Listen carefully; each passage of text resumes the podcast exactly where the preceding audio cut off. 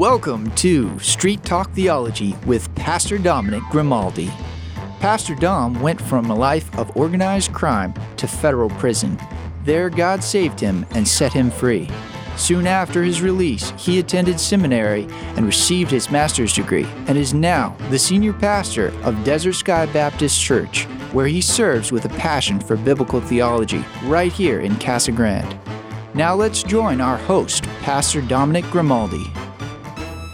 Pastor Dominic Grimaldi here with Street Talk Theology, where we take theology and we bring it to the streets. Welcome. God bless. May God bless and keep all of you. We are back today. I am back with my co host, Pastor Michael Teddy, and our special guest, Peter Sammons. And we're, we're it's an honor to, to have Peter. Uh, again, Pastor Grimaldi at Gmail. I don't want to take a lot of time in that. You know, you can um, write me uh, and ask me anything you want on the theology tip. I'm here to help. And uh, Pastor Michael Teddy, Michael, can you let them know where they can reach you? Sure. You can reach me at redemptionhill.india at gmail.com. Redemption Hill is the name of the church that I pastor uh, in the southern tip of India. And um, as as always, it's a joy to be part of a Street Talk Theology podcast, and um, it's good to be with Peter again for us to have these discussions uh, that I think are very important. So it's good to good to be here. Good to be with you. Yeah, you thanks for having Peter, me, guys. Yeah, well, you uh, we love you, Peter. Hey, Peter, you know, since you know a little bit about Italians, you know we can talk, and, and time goes fast. So I wanna, I want Peter to um, tell us about the book, where we can get the book, and then we'll get into a few questions because I don't, I don't want to miss out on that because it is a blessing. People will be blessed and honored to read this book. Yeah, so yeah, so the book uh, again, it's on reprobation, and it sounds like a daunting topic, but I'm a pretty straightforward guy. I'm not, you know, super high flighty. I'm just trying to be clear and and faithful, and so the book's not super hard. You can find it really almost anywhere. I think they have it on Amazon. I've seen it on there a lot. Um, and then CBD I know has it, and so number of outlets do. It's it's printed by Kregel Academic, and so they they were one of the companies that took a chance on me, and so I'm really happy that uh, people are taking interest. And um, and again, it's just it's a difficult topic mostly to accept than it is to understand. So hopefully, it encourages people to to take a deeper look at it. Hey, Peter, if anybody's got, I know you're, you're, um, Peter, tell us too another thing. This is, tell us what you do because Peter's a pretty busy guy. I mean, if somebody wanted a, a question or something like that, but tell us exactly what you do, what you're doing now, and then we'll get into a couple of questions. Yeah, so I teach in the theology department at the Master's Seminary, and I've been teaching there for a few years, and just joined the theology department in a um, in a kind of a permanent capacity now. And so I teach our uh, core theology classes um, doctrine of God, doctrine of the Bible, uh, doctrine of Christ, Holy Spirit, salvation. I do electives on Calvin and the Institutes, Puritan theology. And so, yeah, I mostly just I teach at the seminary, and, and again, I'm very involved in our church here at Grace Community Church, Our Pastor John MacArthur and Phil Johnson, these guys all pastor, and so uh, you know, so I'm a churchman, I'm a father, and I you know I teach at the seminary, and so I stay pretty busy with different writing and teaching responsibilities. Okay, so I'm going to get. Thank you so much. I'm going to get into. I'm going to ask about. Um, oh, so let me ask this first.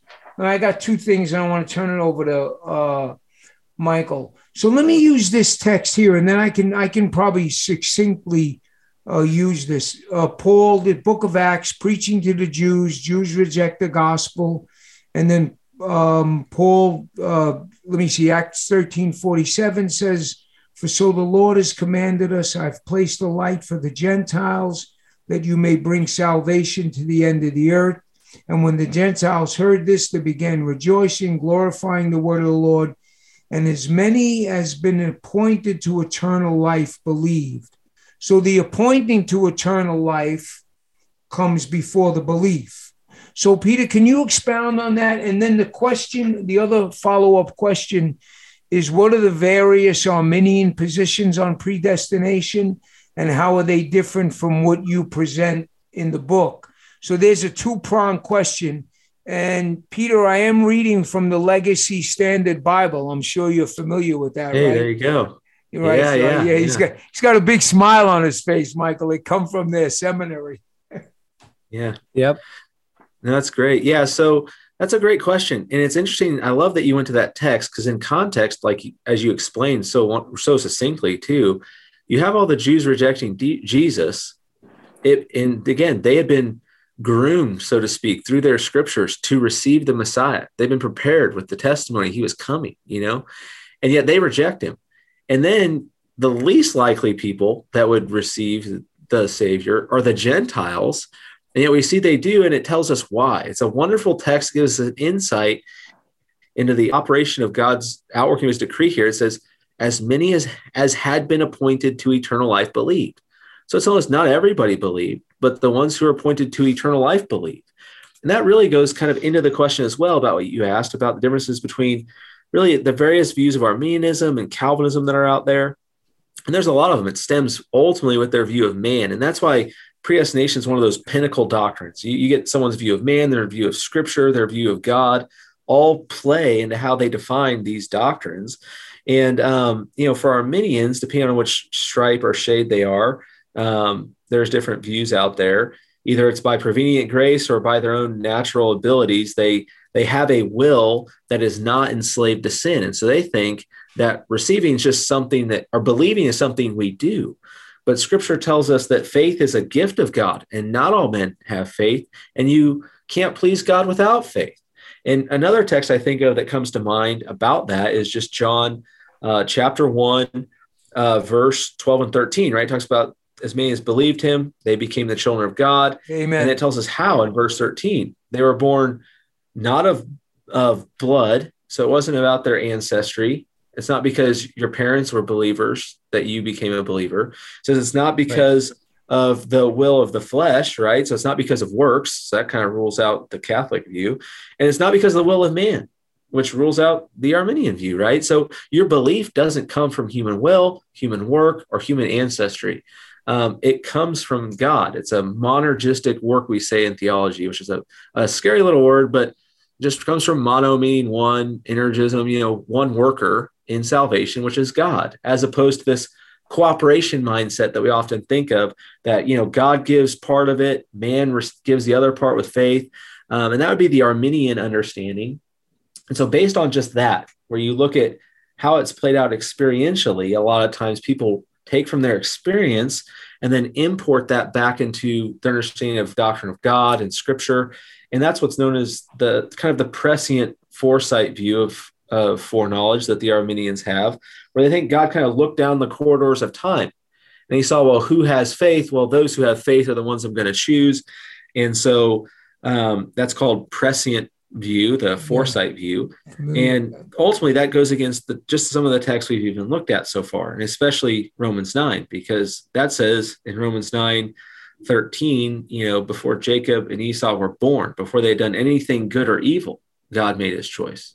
So he's not so, taking into account any of their works. Peter, you know, or yeah, Jacob and Esau. Sorry, Peter, I'm so sorry, but before I turn it over to uh, Pastor Michael, so I, I, I like what you said, Michael. Check this out basically if i'm reading you right god doesn't god has for god doesn't need foreknowledge for knowledge he just knows right I mean, absolutely yep absolutely right he doesn't need even though he has foreknowledge he doesn't he doesn't depend on his foreknowledge for his absolute knowledge. Is that am i yeah, reading you right that's right. that? i mean yeah there's numerous scriptures where it says who has informed god? Who has been his counselor? God's knowledge is not responsive. It's not informed. It's not reciprocal. Amen. god's knowledge causes things. God's knowledge is not you know secondhand right? That something's happening he knows about it. That's how human knowledge works much of the time. But god's knowledge is causative um, and again it doesn't he doesn't not informed by men or by anything that men will do you know? Um, so yeah that's a great uh, right. there. Yeah okay, I mean, you know it, go go yeah, michael in, you're on. yeah. yeah in fact you know i think like we were talking about you know uh, coming to this topic you know a lot of people at least in my context i see a lot of people that uh, just have a lack of categories to understanding how all of this plays together you know? So we you know in our circles uh, at least in, in india uh, you know we the predominant uh, christian teaching is the health wealth and prosperity gospel. It's the tele-evangelism that's that's what's here right? And what's propagated most is a god of love. And for a lot of people they they see the the god of love as a god of love only as long as there's no judgment in that picture. The moment they see judgment immediately god lacks in love. That you know that for them is antithetical to love. It's not doesn't go together. And yet i think in your book you mention about how god's attributes all of which you know he's he is the righteous judge. He is uh, justice. And at the same time he is love. And all of these attributes are united. They they um, you know they don't contradict one another. They they are in him perfectly. They cohere perfectly inside of him. But a lot of people i just find find it very difficult because of a lack of categories to understand how can a god of love do this? You know how can he not save if it's up to him to save everybody?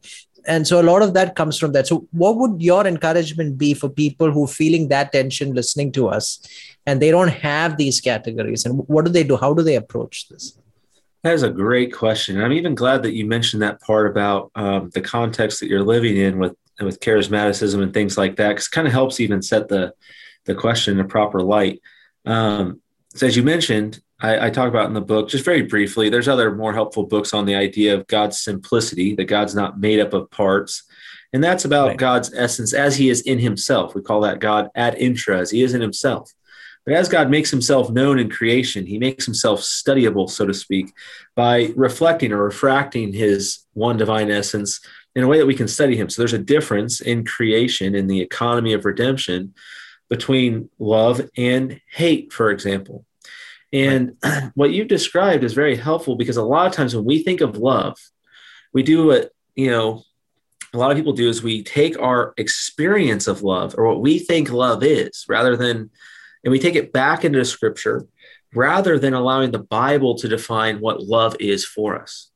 So right. we think love is something that makes much of us. Uh, we think, yeah, well, God yeah. loves me, right? It is an action. Well, no, no, right. no the Bible tells us God is love. It's a part of his, it is his essence. It's not a part. God is love. It is his essence. And so love has to be defined biblically and not just, well, God loves because of what he does for me, which I think ties right. to that charismatic kind of interest that people have because they think, well, God can make my life better. God can make my life more prosperous. God can make my situations better if I pray more. I'm more earnest in my faith, blah, blah, blah. And the problem with that is, is, is that is nothing more than materialism. It's nothing more. It's not Christianity. That's just like rubbing a lamp and hoping the genie will give you your wishes. And then, but then selling that to people or propagating that to people. And that's just simply not what we find in the Bible. God is independent. He does as he pleases, always as his ple- as he pleases, right? Psalm 115. And so if the Lord is in the heavens and does as he pleases, and love is well, for us, true love is making much of God, not making much of self, because the creator is to be worshiped, not the creation. Then worship and adoration and love from us should be God oriented. Then when we see the fact that God loves himself the most is proper. We don't think about that. We're oftentimes like, whoa, whoa, whoa, whoa, you know, that that's odd to us but if God right. is the one for whom all people were created and they find their greatest joy because they're made that way in loving Him the most and exalting Him, we see the whole world is a stage with which to display the attributes of God, right? And then we come to text where you right. see God hates the wicked every day, like Psalm 5. And like we mentioned right. with Romans 9, Esau I hated. We come across these texts, well, we have to realize there are texts that speak of God's hate and his judgment. You know, he hates the wicked every day. You know, Proverbs 11 21. Be sure of this no wicked man will go unpunished. Or it's, it's if I'm kind of paraphrasing that. Um, but, you know, God's justice is vital to proper recognition of his holiness, his otherness, his exaltedness. And so, again, if we put that even in the human context, we would never think someone was a just judge who just simply overlooked a fault, right? If people go into Right. court, and let's say you have someone who was uh, an axe murderer or something heinous, you know, um, and the judge just said, eh, that's okay. Well, that's Right. not justice. That's not truly loving either, because loving uh, has a concern for that, right? And so, Scripture again, God is the God is love, and we love God again because He first loved us, right? So it kind of goes back to that a similar thing about the doctrine of election. Like we can't just love God on our own as fallen creatures, you know. Right. Um, so yeah, I don't know if I Pastor answered your Dom, do I have time for one more question? A thousand Oh, percent. we're- yeah, all right. I'm So, uh, enjoying this. This is great when I can just sit down and listen, man. yeah i mean it was it really it was helpful but i, I want to ask now the flip side of that because as much as there's a context of people here who don't have categories for this there's a lo- large group of youngsters in our in my context at least who have you know who are learning about calvinism who you know who you know who are uh, 10 point calvinist if you want to put it that way right so they you know, they're passionate about the theology and all Yeah. of these things uh, and but they're not part of a local church right Mm. they're not they're not part of a local church they're not part of a proper discipleship and so what are some of the negative impacts because i know we're talking much about the positive impacts throughout Yeah. about how this affects us but a lot of them i can give you one example at least what i run into is election and predestination and reprobation becomes somewhat like a tool for these guys to decide whether a person is saved or not right? So they look at some person who is not theologically pristine who loves jesus who does not know all these big words and they would look at them and say you don't know anything. These people are not probably saved right? Yeah. they, they would use it as a litmus. So i'm you know what are some of the dangers and what could you what would you say to people who are you know not part of churches and you know who are coming into this theology and they're going all out what are Yeah. some of the concerns and what are some of the you know caution that you would give them Great question. And this kind of ties a little bit to what we did in our last episode, but just to kind of remind us is that people understand this doctrine properly, not just kind of the end result of the doctrine, but understand it properly, understand that God does use means. And one of the means, or the only mean that God uses to save his people is through the proper preaching of the word. And one of the means God uses to sanctify his saved people is the body of Christ. And we know that Right. Christ loves his church and his people love his church. Amen. So it is um, it is a sign of really someone who is using this as an intellectual kind of tool like they understand it and they're going to show off that they're smart maybe can understand some some data but their hearts haven't been transformed if they don't have a love for the local church. Because what does jesus Right. say repeatedly? You will know them by their love for one another right?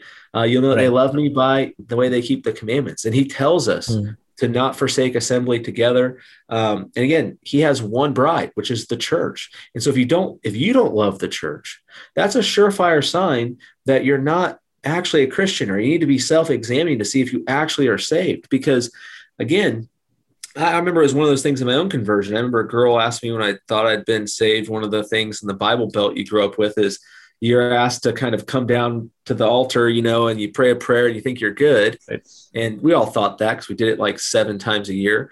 And Yeah. it was one of those Yeah. things where a girl was like asking me at a bus stop. She said, Are you a Christian? I said, Yeah, you know, I've done that. She goes, Where do you go to church? And I had to stop and think, Well, I, I don't go to church. She goes, What kind of Christian doesn't go to church? And I'm like, Huh, good point. And I think once these guys get wrapped up in the doctrines of grace and Calvinism, you know, the thing is, is, is if they read Calvin in the Institutes, where I tell guys to start, I read it as a teenager. Um, you will see how exhaustive he is on the doctrine of the church. In book four, the very beginning of book four, he talks about true and false church in the first two chapters, and you'll see how much he loves the church. So you're not really a very good Calvinist, even even if you have the proper view of predestination, if you don't love the church, right?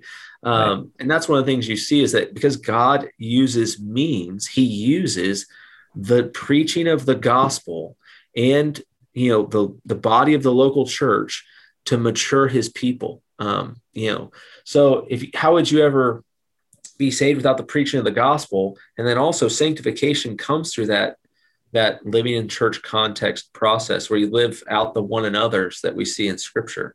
Um, so yeah, so as far as the church goes, I think it's one of those things where you can tell how much a person really loves loves the Lord by how much they love the church too, right? Um, yeah. Yeah. Yeah, it's a great Amen. point. Thank you. Michael, uh, you got anything else? Um, I got I got one more and we got uh, about we can do that.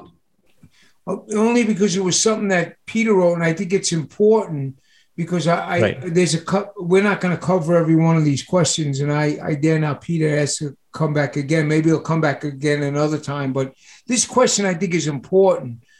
How should this doctrine impact Christian ministry and life? I think I, that's kind of a good way to land, right, Peter? I think uh, I think that's a good way to land this plane, so to speak. Yeah, absolutely. Um, I think for one, it allows us to praise God, um, not just for things that at this moment we like or understand. We're able to praise God and love God in a deeper, more robust way based on how He's revealed Himself in His Word, right? Like, so we're not just praising Him because, well, I like what He's done for me, that I'm elect. We praise Him for His justice too, which heightens our understanding of His grace. If everyone received grace, then grace is no longer grace, right? um, it's in the backdrop of this idea of justice that we have a greater appreciation and a humility that's brought to us by grace. So I think the impact on the Christian life is one, it's a life of great humility because you didn't save yourself. Uh, if it were up to you, you would have gone straight to hell, right? Um, and so that's yeah. that's one thing. I think it, it, really leads you to a life of humility, leads you to a life of praise, praising God's grace, um, and it also gives you a life of patience right? Uh, because we and fervency to preach the gospel, as you kind of mentioned earlier about the, the Calvinist stuff. I mean, the greatest gospel preachers in the history of the world that have turned the world upside down, like John Knox and Charles Spurgeon, and, and you can kind of go through the list. They were Calvinists, committed to these doctrines, and, and even the doctrine of reprobation. But what did it do? It didn't cause them to stop loving the church or preaching the word, they preach the word even more because they know that the Bible commands us to preach the word. And it's the secondary means that God uses to, to transform hearts, to regenerate souls. But it gives us it gives us patience and assurance. So first, patience in that, look, you preach the gospel, someone doesn't get saved the first time they hear it. I know I did the first time I heard it. And what do you do? You keep preaching the gospel. You keep preaching the gospel because God is faithful to work through the preaching of the gospel. It's the way He uses, the way He regenerates hearts. And um, but then it's also not up to you in that the assurance part is it's it's not up to you. You can you can rest knowing it's all in the hands of God, right? If you faithfully preach the word, then he he works through that. And um and you don't have to think I have to do something innovative, I have to do something creative, I have to try to manipulate the situation to try to to wrestle people into heaven. If I had to live with that burden on my heart that every person who ever rejected the gospel under my preaching was somehow my responsibility because I just wasn't convincing enough, or I wasn't. Well, again, that goes against what Paul says as well. He says, We didn't come to you in cleverness of speech, right? We claimed, or, or clear rhetoric, right? Impressive rhetoric. We came to you with a scandalous message mm-hmm. Christ crucified to save sinners. And again, so it's it's humbling. It causes us to preach the gospel with more fervency. It allows us to have patience and also assurance that God will do his great work um, again, the one who's begun a good work will see it to to completion. And we rest in those truths and promises. So I think for a Christian, there's a great uh, amount of ways this impacts our life um, as we see, you know, in reality that not everyone's saved, right? Um, but somehow God's will is not thwarted either, you know. So yeah, amen. Thank you.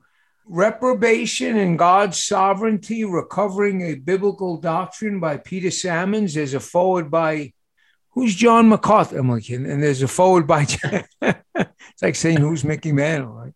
Oh, um, oh, yeah. There, there's, a, there's a foreword by John MacArthur. Um, again, it's by uh, Kregel Acad- uh, Academic.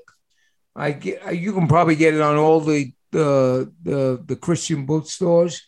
Um, Hey, Peter, really, I know for speaking for Michael, it's an honor to have you. I know it was not easy to get an hour of your time. So we're so grateful and honored. And um, I pray Godspeed in what you do.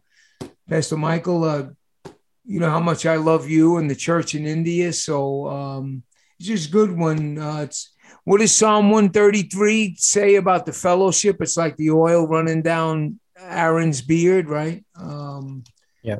Had to be olive oil, right, Peter? It's got to be good olive oil, man. It's got to Got to be good. got to be good. That's a olive nice bread. All right, guys. Love you guys. Um, this is Pastor Dominic Grimaldi, Street Talk Theology. We take theology and bring it to the streets in Jesus' name. Thank you for joining us for Street Talk Theology with Pastor Dominic Grimaldi. You can visit Pastor Dom at Desert Sky Baptist Church at 891 West Corson Road, Casa Grande.